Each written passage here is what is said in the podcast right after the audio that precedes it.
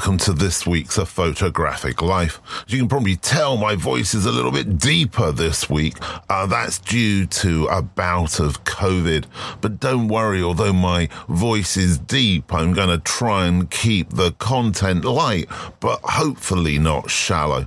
Starting off this week with a sad piece of news uh, the death of Eamon McCabe, great sports photographer, great photographer, a great picture editor, photo editor at The Guardian newspaper.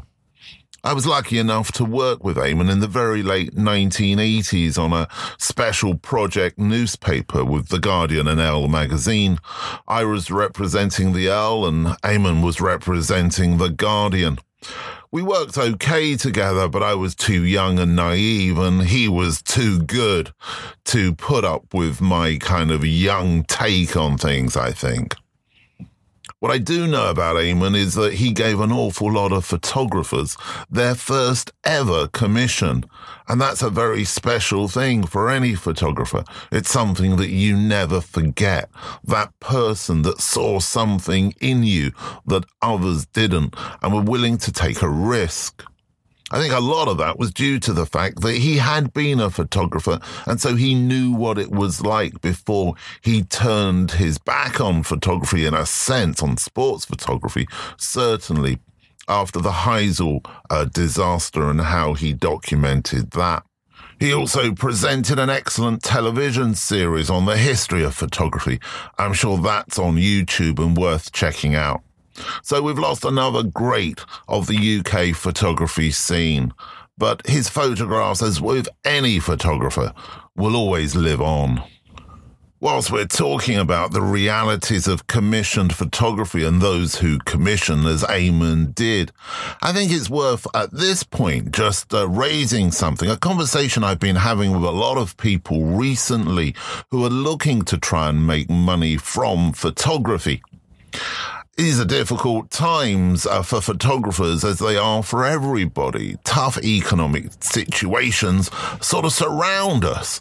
But um, some people are still trying to make their money, trying to make a living from photography. And the, the big misunderstanding, understanding, I should say, that I have to keep addressing is the fact that you're not going to make money from your photography unless you understand the context in which that photography sits within the creative industries. You have to look at who is making that work, who is commissioning that work, what kind of photographers are doing it, and why are they doing it? What are they bringing to that commission? Is it just for photographs? Is it just their photography? Or is it something more? Invariably it is something more. And what that something is, is an understanding and a passion for the subject. You need to be able to talk about whatever that subject is you wish to be photographing in depth, with insight, passionately, to make the person think that, yes, you are the right person to take those pictures. You're not going to get commissioned to photograph a poet if you don't have any interest in poetry. Same with food or football or interiors or architecture or whatever area you want to talk about. The subject, the passion, the interest always comes before the camera. So if you are in that situation and you think, yeah, I'd like to make some money from this, don't get dragged into workshops making you promises that they cannot keep. Don't become obsessed with social media numbers and what people say on Instagram.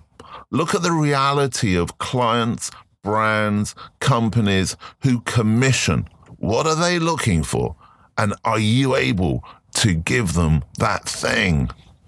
This week, we welcome to the podcast to explain to us in under five minutes what photography means to her, Jane Hilton. Jane is a London based photographer and filmmaker renowned for her work documenting American culture, in particular the American West, which she has explored for the past 25 years. Her monographs include 2010's Dead Eagle Trail, depicting the lifestyle of the 21st century cowboy, 2013's Precious, featuring intimate nude portraits of working girls in Nevada, and most recently 2016's LA Gun Club, exploring American gun culture with a collection of unique shot up target posters. Hilton is fascinated by subjects that are legal but not socially acceptable. In 2000, she was commissioned by the BBC to make a series of 10 documentary films about two brothels in Nevada titled Love for Sale, the only state in America where prostitution is legal. She was awarded an honorary fellowship of the Royal Photographic Society in 2014 and chosen as one of the 100 heroines representing internationally the most inspirational women in photography today. Her work has appeared in numerous major publications, including the Sunday Times Magazine, The Telegraph, and FT Magazine. Hilton's work is widely collected and exhibited, with recent solo shows including LA Gun Club at the 11 Gallery uh, in London in 2016, American Cowboy at the Nailya Alexander Gallery, New York in 2015, and Jane Hilton's America at the Schilt Gallery, Amsterdam, in Amsterdam, I should say, in 2014. She has spent the last five years filming The Last Lion Tamer, following a family's fight to save their lifestyle. I consider myself really fortunate that I'm able to follow my heart.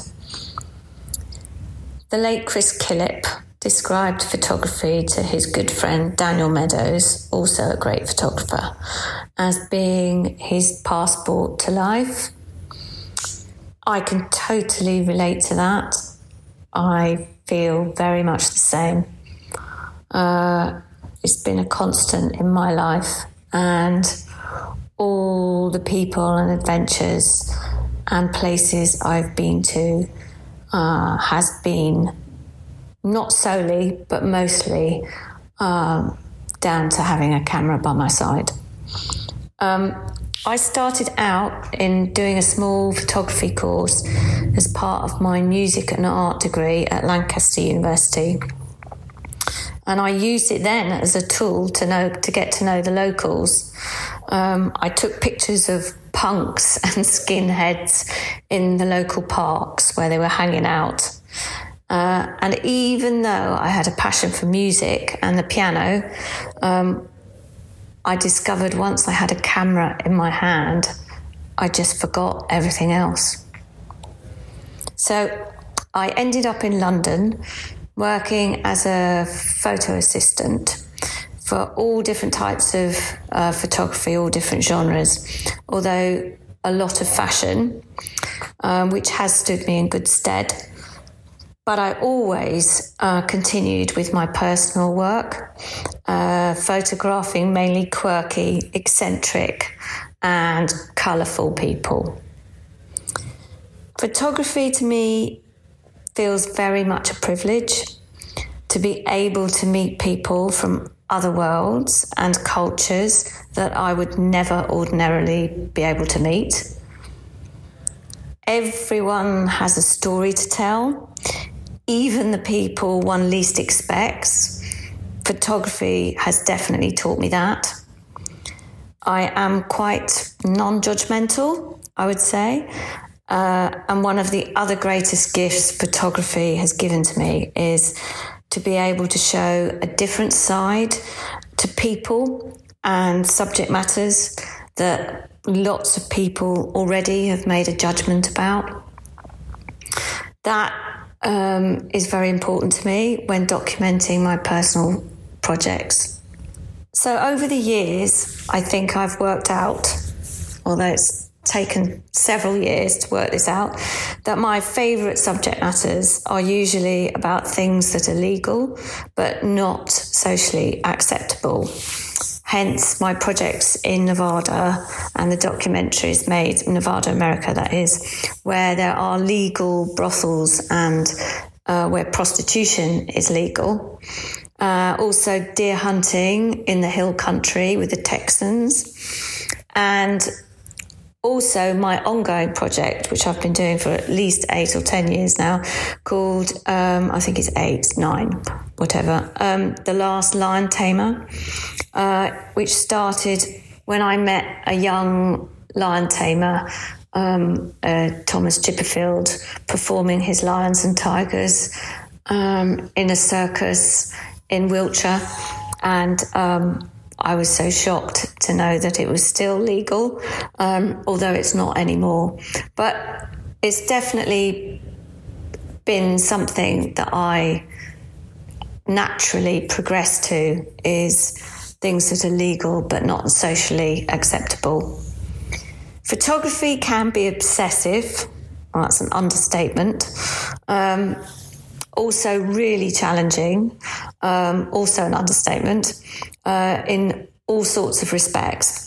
But the most challenging, probably, is to make a living as a photographer in today's world. I consider myself really lucky to be able to do this. Um, there have been many, many great photographers, and there are some fantastic photographers that continue to educate me and uh, inspire me with their work. Um, I think my everyday challenge is to take better imagery. So, photography, I think, is my happy place. Um, my camera symbolizes adventure to me quite often. Uh, notably, my happy place is road tripping in America, driving my beautiful 66 Mustang and listening to Johnny Cash. Thank you for your contribution this week, Jane. I think that would be my happy place as well. Uh, great to hear Daniel Meadows being mentioned there, uh, another previous contributor to the podcast. And a real slant, I suppose, that seems to be uh, informing this particular episode that idea of earning money and working as a photographer. If you're not aware of Jane's uh, stills and her films, of course, check out her website. You'll find everything you need there. I just wanted to say thank you very much this week to everybody who has been getting in touch to say how much they're enjoying the ongoing conversation between myself and Bill Shapiro, which we're calling rather imaginatively the conversation. It's the uh, episode that goes out in the first week of each month. So thanks very much for getting back to us. Uh, you seem to be enjoying the fact that it is an ongoing conversation with a few weeks in between. And we're kind of enjoying that as well. So uh, thanks very much for that feedback. And of course, there'll be another episode going out in the first week of November whilst I'm talking about positivity and community, it's great to see the uh, online community get behind the photographer Giles Duley recently. Uh, he lost his uh, bag, well, British Airways lost his bag on a flight and uh, they weren't very good at finding it for him or giving him any information. So he went on to Twitter and the photographic community stood up for Giles and had a real go at British Airways about this kind of uh, poor service. And uh, it was good to see that after a couple of days, he got his bag back and he got it delivered to him. That was great. But also at the same time over the last week, I've seen the online photographic community, or at least a, a part of it, really um, have a go at somebody for expressing some opinions, really piling on to that person in a very, uh, what I would perceive to be a very bullying and attacking nature. And this is not good. And I suppose this is one of the sort of reasons that a lot of people uh, try and avoid social media because they think it's full of this. Well, I have to say, I don't think it is full of this, but it does happen. I've had it happen to me, um, but I can, that's okay. I can deal with that. Um, and I'm sure the person that this happened to over the last week can also deal with it. But I think we've got to be very, very careful within the photographic community. If we're going to say that we're going to stand up for diversity and inclusion and freedom of speech and uh, the the idea, I suppose, of dialogue and conversation. We can't then close people down who don't agree with us. As it happens, the person who was um, attacked, I didn't necessarily agree with him, but I could see where he was coming from, and that's really important. We have to have respectful conversation. So, two examples there of the photographic community over the last week. One a really positive one with Giles and one a really negative one with this other photographer. I have to say that just from a personal perspective, I then immediately muted the people who did attack the person's opinion. Because to be honest with you, I don't really want to get involved or hear all of that stuff. And I'm sure you don't either. Regular listeners know that this is not a podcast that is themed, planned, or in any way structured. It just kind of comes together. But um, the segues keep on coming. Where I was talking at the beginning of this podcast about context and that idea of understanding where your photography sits and how it should be used. We were just talking there a little bit about the ethics of the photographer, how you treat other people and you kind of take on your responsibilities. And at the beginning of this podcast, um, I mentioned Eamon McCabe, uh, his sad passing, but also his documentation of the Heysel Stadium disaster in Brussels. Anybody of uh, an age, I suppose over 40, who's interested in football will be well aware of that. And perhaps like me, you watched it live on the television as it was actually happening. Well, Eamon was there as a photographer, as a sports photographer. And I'd just like to read you this little piece of text that explains um, his, I suppose, sense of responsibility as a photographer in that particular situation. And I think how we can all uh, learn from that. So uh, this is from his obituary in The Guardian. It says this.